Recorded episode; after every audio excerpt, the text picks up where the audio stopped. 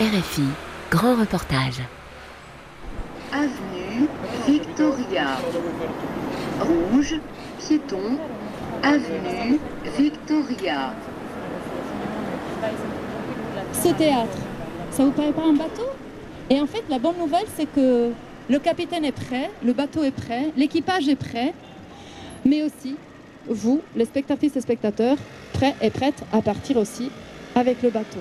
Donc, bon voyage, bon voyage.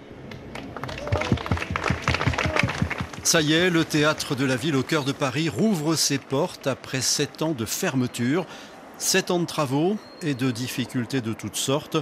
On n'y croyait plus et pourtant le revoilà. Ce bâtiment fin 19e reprend de surcroît son appellation d'origine, théâtre de la ville Sarah Bernard, du nom de la tragédienne qu'il a dirigée et y a joué pendant 24 ans. Ce théâtre du cœur de Paris, c'est aussi un symbole de démocratie. En 68, il se défait de sa salle à l'italienne au profit d'un gradin. Comme ça, tous les spectateurs ont une bonne visibilité. Aujourd'hui, l'esprit populaire demeure.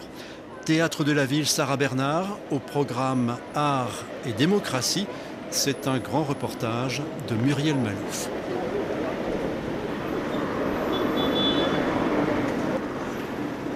Dans la place du Châtelet et puis on rentre euh, au théâtre de la ville euh, avec euh, des travaux qui sont terminés. Qu'est-ce que ça a changé? Alors par exemple là sur la place du Châtelet, vous voyez que les trottoirs devant le théâtre de la ville ont été surélevés. On n'a plus d'efforts à fournir puisque vous savez que dans le théâtre, depuis le 17e, le théâtre à l'italienne, il y a toujours cette idée de l'élévation du spectateur, de l'effort à fournir. Vous devez faire un effort pour monter. C'est la même chose à, dans les grandes cathédrales. Il y a des parvis et on monte des marches. Là l'idée est l'inverse, c'est-à-dire de plein pied, parce que c'est l'idée de notre époque, c'est-à-dire une idée beaucoup plus inclusive, beaucoup plus, démocratique, et vous pouvez, si vous êtes une personne âgée, un enfant, vous ne trébuchez pas, vous rentrez, euh, vous avez une, difficulté de mobilité pour les personnes qui ont des handicaps, et eh bien, vous pouvez rentrer directement, il n'y a pas d'obstacle. Emmanuel de Marcimota, directeur du théâtre de la ville, l'a ainsi rêvé comme une utopie. Un théâtre, espace de liberté pour accueillir le public le plus large, en ouvrant le bâtiment vers l'extérieur et en prolongeant en quelque sorte la scène vers l'espace public.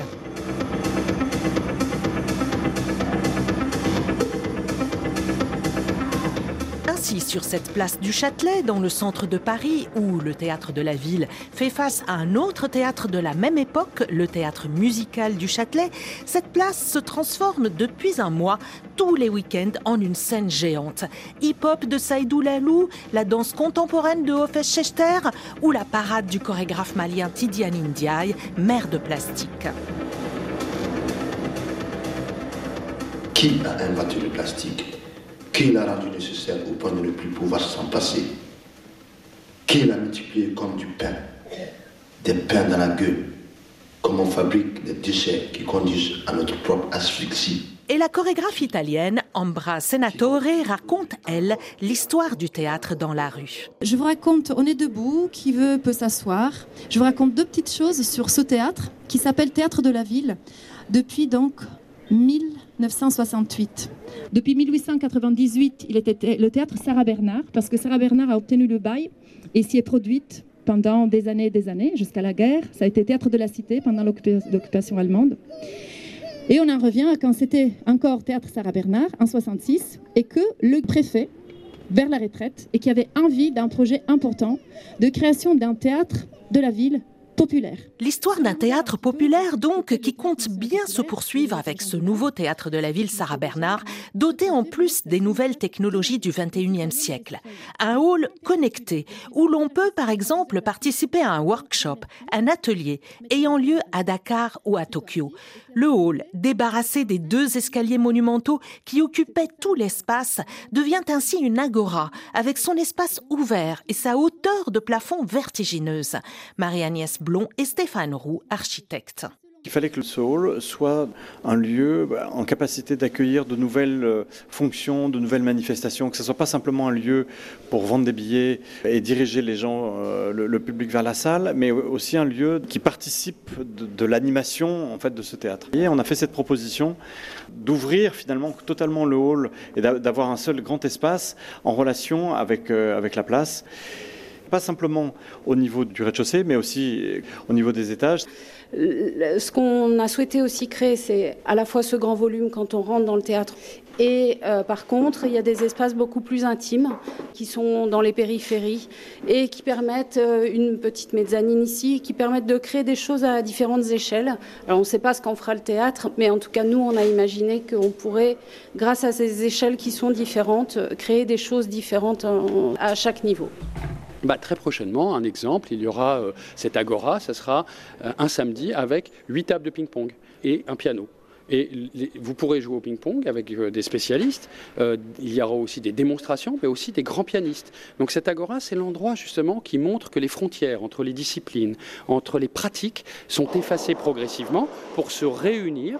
Mais ça sera aussi un lieu de débat, de rencontre. Euh, ça sera un lieu de performance et de pratique personnelle. C'est un lieu où on pourra venir faire un, bal populaire le dimanche matin.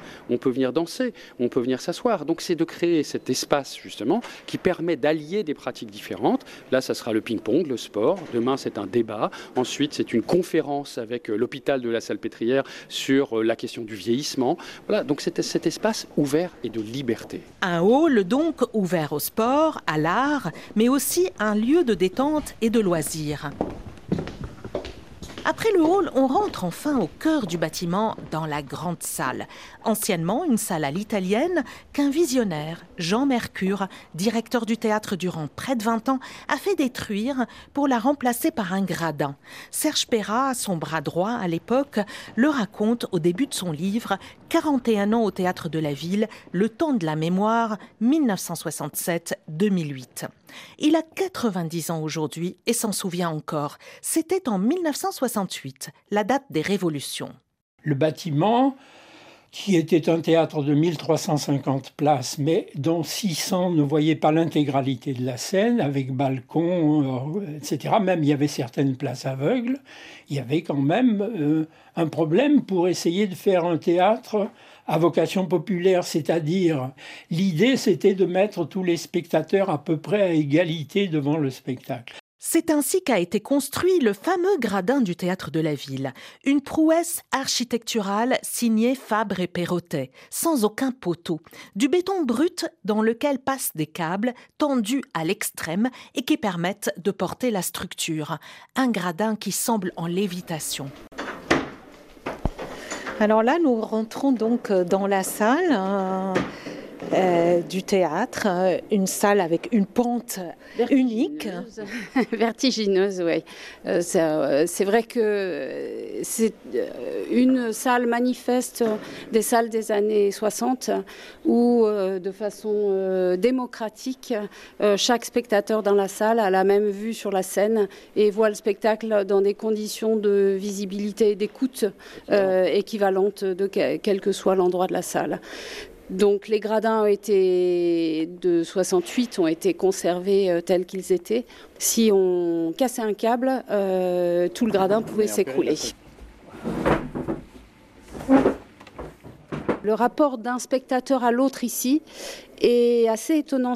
On voit les gens devant nous, on voit les gens réagir, on, voit très bien la scène. je ne sais pas, c'est une salle qui est particulière. D'ailleurs, cela fait partie des salles où ça réagit alors, est-ce que vous vous souvenez de huées euh, comme de grands applaudissements. De grands applaudissements. Mais de huées aussi, hein, en danse contemporaine. Hein. Oui, oui, oui, oui, absolument. Et même de gens qui quittaient la salle. Enfin, c'était. Euh, il y a eu des moments, des moments forts comme ça. Oui, oui. C'est un lieu où les spectateurs s'expriment aussi. Absolument. Et heureusement, c'est fait pour ça, parce que des spectateurs ne peuvent pas tous aimer euh, ce qui est produit. Pourquoi on aime autant cette salle? Parce que tout le monde voit bien et vous avez une visibilité où un danseur, un acteur peut s'allonger au sol, un musicien, et tout le monde le voit. La personne qui est devant vous ne vous bouche absolument pas la vue. Ça, c'est un point déterminant de cette salle. Certaines et certains, à un moment, l'ont trouvé trop pentu. On n'a pas retravaillé la pente, mais c'est cette pente qui permet cette visibilité. Et pour moi, il était essentiel de la conserver. C'était le grand geste fondamental des années 60. Emmanuel de Marcy-Mota, le directeur actuel, entend bien poursuivre cette mission de théâtre populaire des années 60. Il succède à un autre directeur très inspiré, Gérard Violette, qui a pris le relais de Jean Mercure. Gérard Violette a introduit les plus grands noms de la danse contemporaine au théâtre de la ville, celui de Pina Bausch notamment, mais il a aussi donné une place de choix aux musiques du monde. Que mostrava esse caminho longe, esse caminho passando meio. Que mostrava esse caminho longe, que mostrava esse caminho longe, esse caminho passando meio. Saudade, saudade, saudade, desse minha terra. Vous retrouvez une salle qui est la salle qui a fait les grands spectacles que vous avez connus avec Pina Bausch, avec Anne-Theresa de Kessmaker qui est arrivée ici en 1985, les, derniers spectacles de Patrice Chéreau que vous avez pu voir ici avec Rêve d'automne et I'm the Wind, euh, qui sont les deux dernières pièces de théâtre créées par Patrice, ici même à la Coupole et dans cette salle. Euh, on pense au travail de Wim van etc. Je pourrais citer tellement d'artistes qui ont marqué dans la danse, dans le théâtre, dans la musique, des grands musiciens du monde, les concerts de Césaria Evora, comme on dit en France, Césaria Evora, ici euh, pour la première fois en France. Donc voilà, une, une histoire quand même, je dirais, d'un théâtre qui a invité le monde et qui a invité à toutes nos émotions.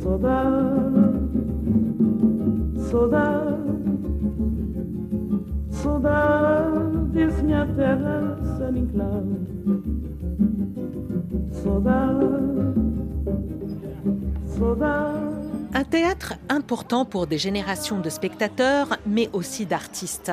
Ambra Senatore, chorégraphe. Dans plusieurs histoires personnelles de personnes que, que j'ai rencontrées dans mon parcours de danseuse, chorégraphe et spectatrice, le théâtre de la ville a eu, une forte importance formatrice. Plusieurs personnes m'ont avoué, moi je suis une parmi elles, d'être formée dans le regard de spectateurs-spectatrices et pourquoi pas après aussi de créateurs, dans mon cas, créatrice. J'étais formée au théâtre de la ville. Un théâtre qui invite aux émotions le public et qui jouit aussi d'une équipe fidèle qui lui est très attachée. Rachida Ralish y travaille depuis près de 30 ans dans l'administration. Je suis chez moi au théâtre de la ville et je suis contente de revoir ce grand bateau en état de marche hein, parce que c'est une grande et belle maison. D'ailleurs, Sarah Bernard s'y promène régulièrement. Oui,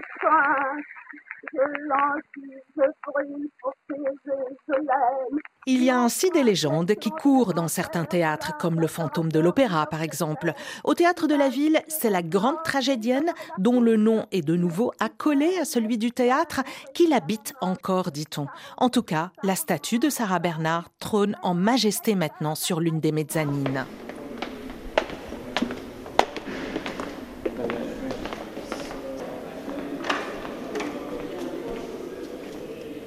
Ah, la voilà. Elle a été installée très très récemment et voilà, elle a, ça a supposé un, travail important pour la passer au travers de la scène et puis la conduire jusqu'à cet espace. Alors cette statue se trouvait où auparavant? Elle se trouvait au musée du Petit Palais. Et donc on voit Sarah Bernard dans une posture de tragédienne, assise sur un fauteuil tout est en pierre, euh, dans une robe drapée. Mhm. Hein. Et ce qui est intéressant, c'est qu'on a l'impression qu'elle était toujours là. Elle est là dans cet espace euh, entre les volets de l'escalier principal. Elle regarde vers le haut. On a vraiment l'impression que euh, elle, elle, est dans le théâtre totalement. Pourquoi je rêvé tout trempé de Pourquoi je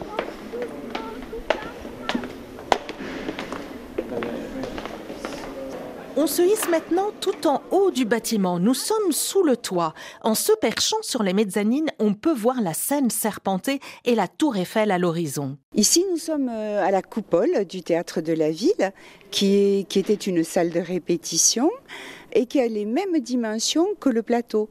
Donc, aussi bien pour les répétitions que pour les créations, les artistes ne devaient pas faire de conversion dans leur tête. L'espace était le même. C'est ici aussi, dans ces lieux, que Pina Bausch a travaillé plus de 35 ans.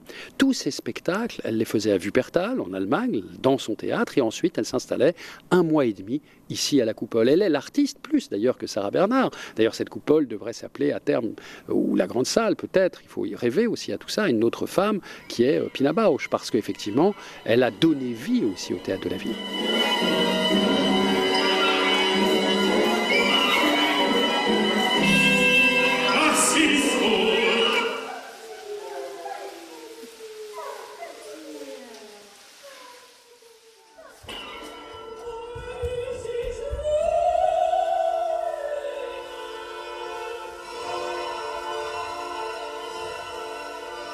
Parmi les premiers spectacles répétés par Pina Bausch dans cette coupole et donnés au théâtre de la ville, Barbe Bleue sur une musique de Béla Bartok. Serge Perra. J'ai vu tout d'un coup des hommes et des femmes, non pas s'affronter, c'est pas exactement le mot, mais essayer de communiquer les uns avec les autres au milieu d'un univers sonore le Barbe Bleue de Bartok était enregistré sur un magnétoscope et l'un des danseurs euh, euh, principaux maniait ce, magnétoscope en le faisant revenir sans cesse en arrière. C'était quelque chose d'oppressant parce que cette musique ne s'arrêtait jamais, reprenait comme si... Et devant nous, il y avait une danse où des hommes et des femmes tentaient de vivre ensemble et avec des, difficultés et des images, je me souviens encore de ces femmes comme piquées au mur, comme des papillons.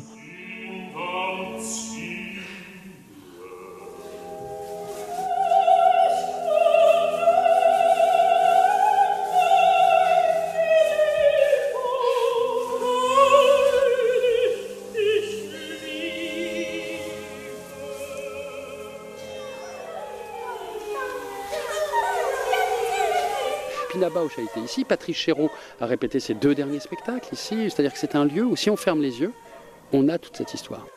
Et la coupole, alors, sa nouvelle vie aujourd'hui, euh, c'est en plus d'être une salle de répétition, elle peut être aussi une salle de représentation, une petite salle, puisqu'il y a un gradin et euh, qui peut être amovible. Et c'est le lieu du jeune public, hein, c'est ça, le jeune public qui, qui va être important hein, dans, dans, la programmation du théâtre de la ville. Oui, aujourd'hui, mon idée, notre idée, c'est euh, en 2023, ce, ce que j'aime appeler le, le troisième temps du, théâtre de la ville. Euh, euh, voilà, cette nouvelle ère que nous devons ouvrir ensemble, collectivement, eh bien, il ne faut pas que ce soit que des mots, il faut que ce soit des actes. Donc, en ouvrant la coupole, ça me permet de vous raconter ce que je suis en train de vous raconter, c'est-à-dire une histoire. Vous raconter l'histoire de celles et ceux qui ont été ici, qui ont créé, travaillé, et cette histoire, je dirais, c'est ce qui donne un espoir. C'est par le fait de raconter des histoires qu'on peut aussi produire un espoir pour d'autres générations. Donc venir travailler dans cet espace, venir faire des ateliers de pratique pour la jeunesse, des ateliers ouverts au centre de loisirs de, Paris, mais aussi dans les collèges, aussi dans les lycées, aussi pour les étudiants, si on se dit c'est une salle qui doit prioritairement accueillir de manière, je dirais, intelligente la jeunesse, c'est-à-dire proposer à cette jeunesse différentes formes d'activités. Un théâtre ouvert à la jeunesse, c'est dans cet esprit donc qu'Emmanuel de Marcy-Motta, le directeur du théâtre de la ville Sarah Bernard, entend démarrer cette nouvelle ère. Réouverture donc aujourd'hui de la salle après sept ans de fermeture et de travaux, avec un spectacle de danse pour tout public. Akram Khan, le chorégraphe britannique originaire du Bangladesh, y présente Chotodesh. Et comme promis, le spectacle est gratuit pour les moins de 14 ans. Le théâtre de la ville Sarah Bernard un théâtre populaire où art rime avec démocratie.